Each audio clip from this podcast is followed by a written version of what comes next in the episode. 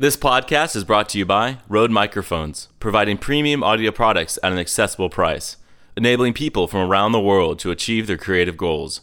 With mics for studio, video recording, and podcasting, you're bound to find the mic you need. To find out more, visit Rode.com.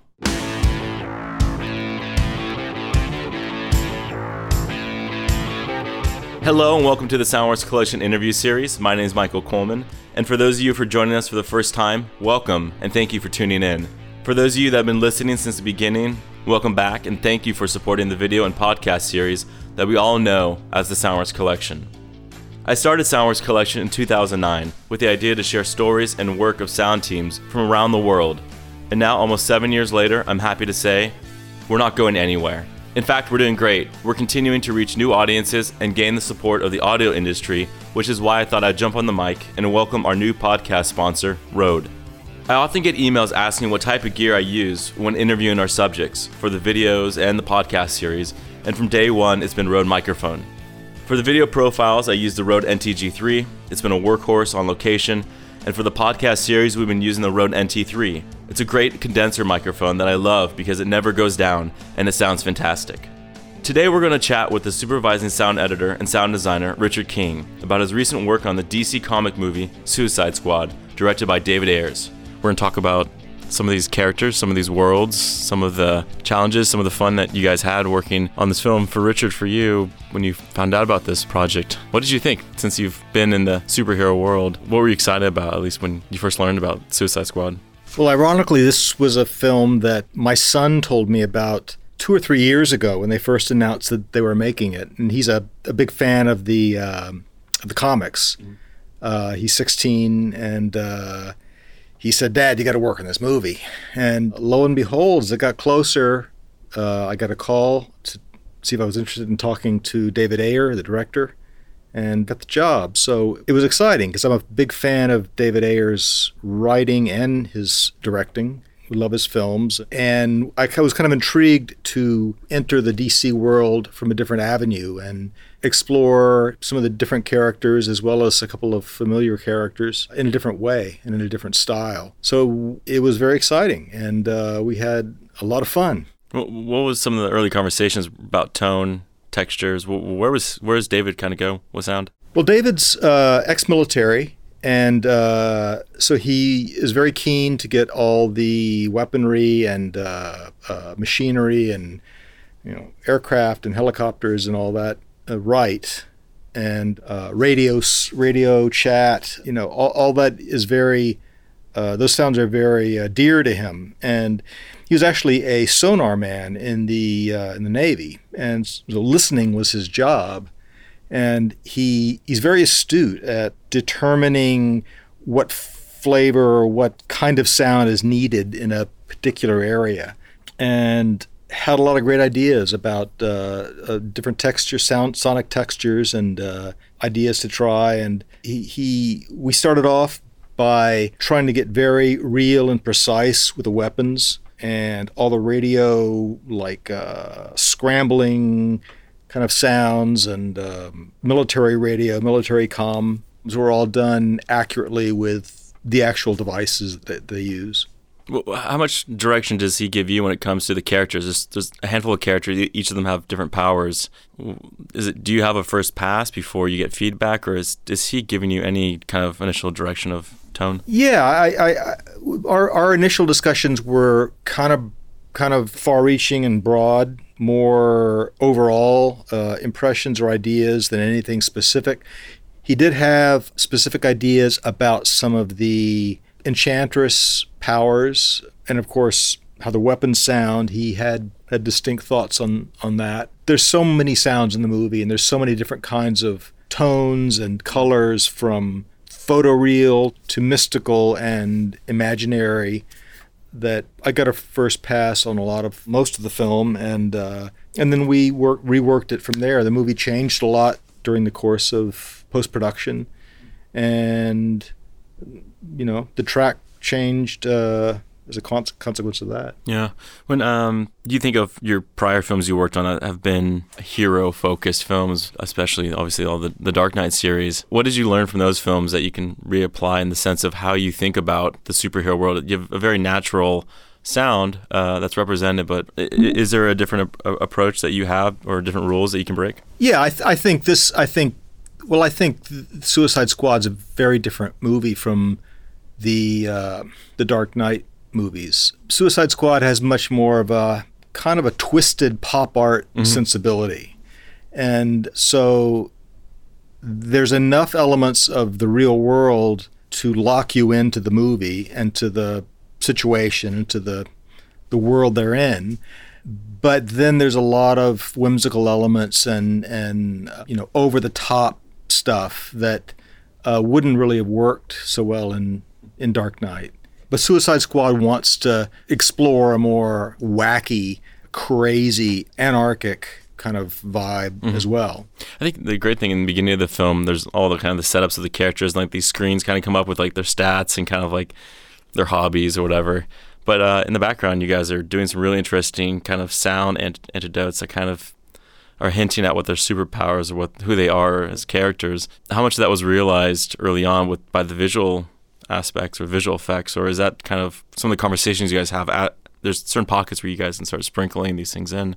Well, that was a uh, that was a late addition to the to the uh, to the picture. Okay. Uh, those cards, and and uh, when we saw them, we we basically tried to get into the spirit of that aesthetic and y- use sounds that pertain to their particular that character's particular sure. Uh, uh, abilities, and um, and do it with a little bit of humor, so that the movie had this kind of funny, dark, and twisted yet funny uh, counterpoint. And you know, it was really important that sound uh, uh, observed that you know both of those aspects and.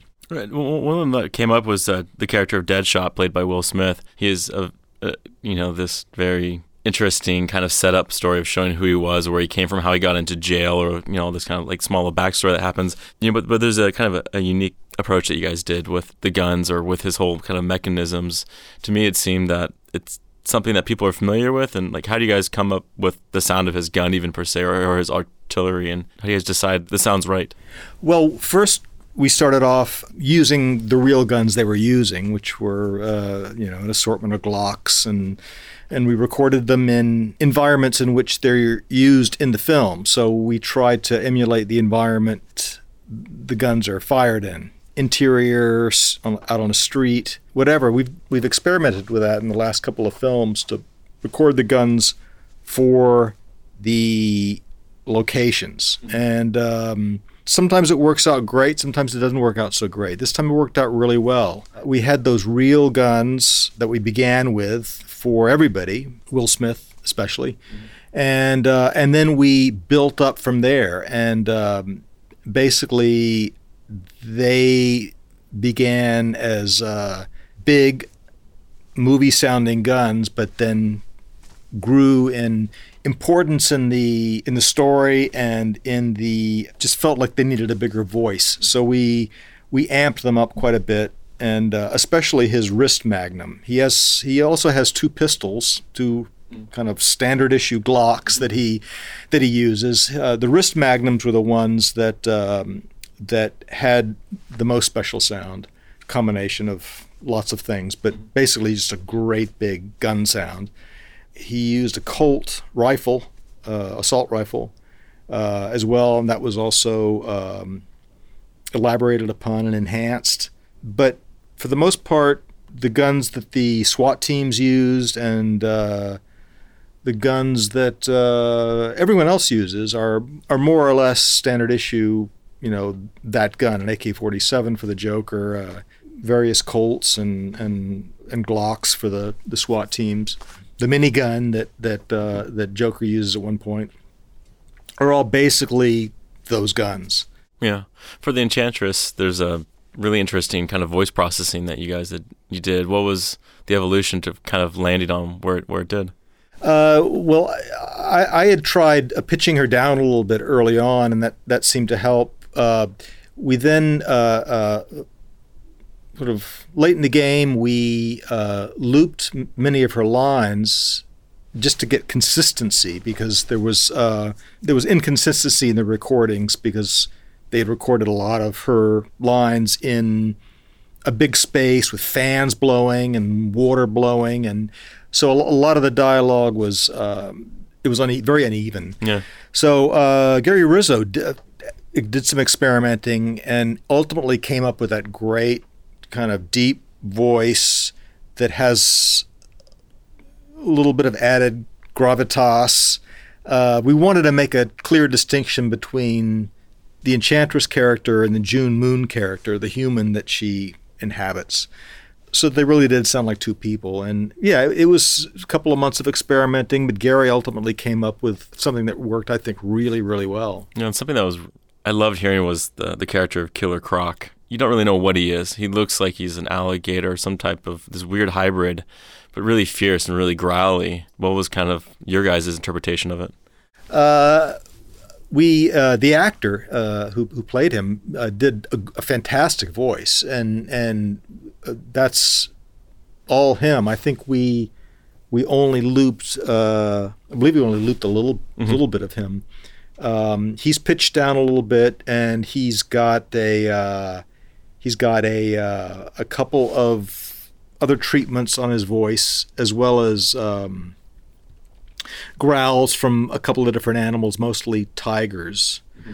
that uh, are kind of his raspy, breathy growls and, and breathing. And um, I'd say like 75% of it's the, the actor, and then we add a little bit here and there around the edges to, to, to flesh it out. And then you have characters like El Diablo, which is just just fire, just flames, and well, were there other elements kind of tucked in there, or was it a lot of fire and flame swishes? A lot of it was it was all fire. It was it was uh, um, um, all fire. Maybe maybe a, uh, a, some animal sounds occasionally, uh, but we did a lot of recording with with lighter fluid and and um, uh, to get expressive propane uh, fire to get uh, expressive um, expressive and mm-hmm. you know uh, uh, fire sounds that had some movement and and and yeah. and then Harley Quinn is Harley Quinn. Harley Quinn is Harley Quinn. Uh, she's yeah, she's uh, herself.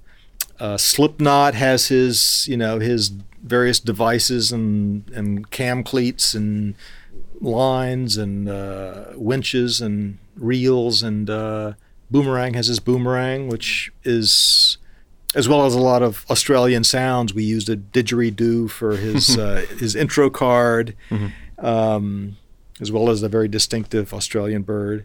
And the the, the boomerang was made of um, I think a uh, I think you call it a bull roarer. It's a it's a Aust- Aboriginal uh, communication slash instrument that uh, makes a deep a deep whirring sound. Yeah, so everybody had their little palette of sounds with which they carried around with them, and we kept building as the as the show progressed. And you know, it, it as as is the case in many of these sort of summer blockbuster movie type films, that there's so much sound that you end up just going for the the biggest thing you can find that will read. Subtlety subtlety becomes hard to convey, and so everything just became big and um, it wasn't on until you got to the, the stage and kind of you're able to manage dynamics or how did how well did I, I think it was I think it was you know the track evolved. A lot more songs were being used by the end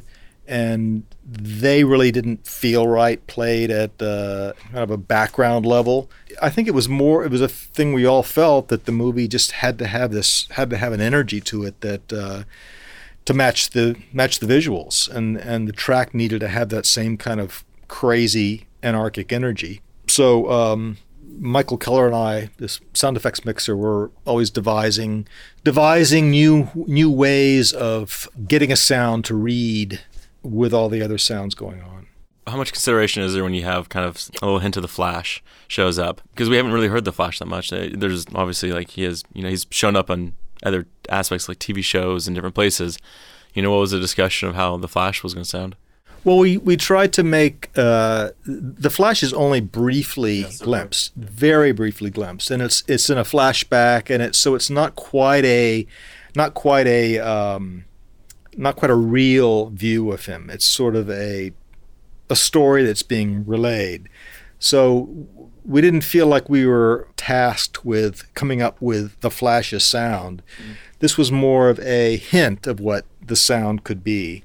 You know, there's some electrical arcing because his suit is is got a lot of static electricity on it, and when he moves, there's in the film he doesn't appear to move fast because it's kind of the way the shot is. It's it's suggested that he's moving very fast. So we needed a sound that kind of represented that, but didn't necessarily just needed to convey the notion of rapid movement. You recognize that it's the Flash, obviously. Like you hear it, you see him. Yeah, and it really is. It must be a seven second Right, scene very or quick. something. Yeah. Uh, and uh, so it's it really is just a mere suggestion of what you know of what he is and what he can do. Yeah, the Enchantress and her brother, the character, and and, and then the army. You have a lot of not blobs, but you can't really make out what they are. They don't have any face or human form.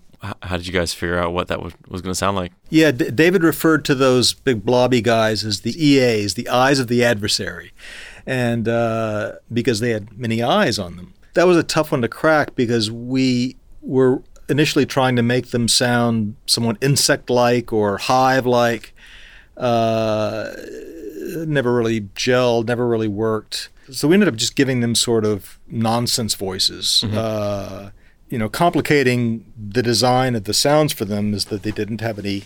They don't have mouths. They don't. There's no. There's no apparent way they can make a noise. So um, we began with this insect idea, this hive-like idea, this notion that they're that they're communicating with one another, but they're not particularly intelligent individually.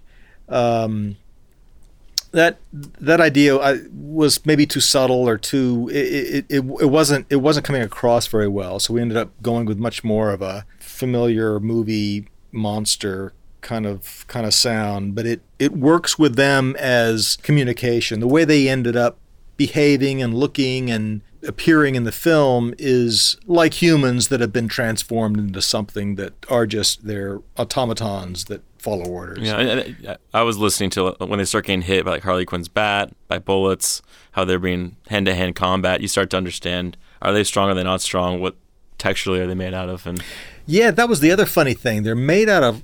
It, it always looked like coal to Right. me. Yeah, yeah. Like they they'd shatter when they get got shot or hit, and would make kind of you know these animalistic sounds, but there was clearly some communication in those animalistic sounds. A guy that uh, sound effects editor on on the film, Randy Torres, uh, trans wrote a bunch of script having to do with worshiping the enchantress and pleasing her and you know uh, relaying orders and we translated that into various languages and reversed it and we all spoke a bit and then we did some processing on the on the result of that and so it, it there, it, we wanted to make it clear there was communication happening, but very basic communication. They're just pretty much just uh, following orders, and and that's it. yeah, and also in this film, there's a lot of cues, music cues that are happening, dropping throughout, kind of helping the sequence or the connect the setups for some of the characters. How much of that were you guys aware of, of where those were going to be? Was that kind of a rolling decision? Or? Uh, So, some were were were were placed very early on, um, m- months bef- before we mixed. Some were later additions. Uh, there was no, I don't think there were any any last minute additions. We, we knew basically we knew where music cues were going to be and where score was going to be, very basically. Yeah. And then um, that didn't really alter the way we prep the track because a lot of times you want you want to weave some real sounds in, even if there is a, a cue, a, a song uh, going on. Yeah, so I would I would say that was that was the idea of the music versus sound effects relationship was something that we really didn't fully tackle until we started mixing. Yeah. And lastly, the the Joker by Jared Leto. What was the directive from David of the tone of how he was going to sound? Because there's a lot of really listen very closely. There's some stuff kind of floating around there that that kind of cueing his insanity. What, what's going on in his head? You caught that. Yeah. Uh, yeah. Th- th- there's there's generally some sort of electronic, staticky uh, hummy, disturbing pulse going on when he's present. And just his energy is, I always imagined it to be dark and scary and dangerous. And so we, we did all of these high voltage kind of throbs and hums and, and uh, that were kind of undulating in the background of his scenes. Mm-hmm. They're just it's just there following him around like a cloud. Yeah. Um, it's subtle and and you know with score and we had to be careful of any kind of pitched sounds, but definitely there. You know anything having to do with the Joker, we tended to go a little bit broader with the with the sound, maybe make spiking the guns up a little bit. Uh, his sports car, which is kind of a, in the film visually a kind of a Lamborghini knockoff, we turned into a Nissan Street Racer with a vacuum shifter, mm-hmm. and I had somebody drive it, you know, flat out. So we just kind of amped up the crazy anarchy of that driving scene. Just had this clear mismatch in in car and and sound. Yeah. How do you describe uh, the mindset pre-production or early stages, and obviously now now that the film is behind and is done and it's been out in theaters? When you look back and where you guys when you initially were thinking about what you wanted to do with the film and what happens what what you know where the um, stream of production kind of takes you guys is there any way to kind of see any kind of continuity of original thoughts kind of be actualized and well now of course it seems obvious mm-hmm. what we what what was appropriate and what we should do which was how we ended up back in six months before that when we started it was a different movie to all of us working on it, yeah. and uh, we were kind of just cracking it open. Mm-hmm. And so, in hindsight, yeah, it, it's it's it's very clear very obvious what the right sonic approach was. Uh, but it was that was a, a, a route that we had to very serpentine route we had to travel to get there and achieve it. Both with the evolution of the cut to post production and just with living with it for a while and screening it for an audit for for small audiences and getting feedback and thinking some more about it and coming up with better ideas. Yeah, it, it, it was an interesting evolution. I think I learned a lot. Yeah.